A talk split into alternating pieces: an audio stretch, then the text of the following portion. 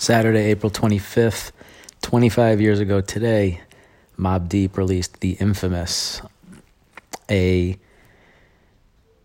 unequivocal, objectively speaking, classic rap album. I mean, there's no other opinion to have about this incredible piece of art. I've, I, I used the term today when hyping it up to some of my uh, hip hop brethren that it's the 25th anniversary, and I was listening to it a lot today. It's a perfect album. That's how I described it. A perfect album. And then I went on Twitter later and saw one of the a hip hop guy, Andrew Barber, who knows his shit.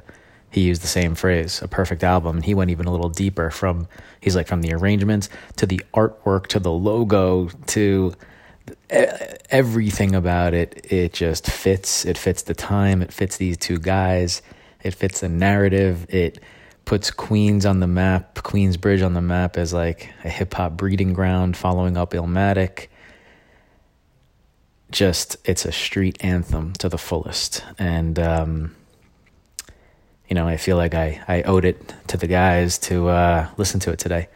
So I did. Posted a little bit about it on Instagram, a couple tracks. Um, yeah, I just highly recommend going and checking it out. Remember, when was the last time you dropped the infamous, you know?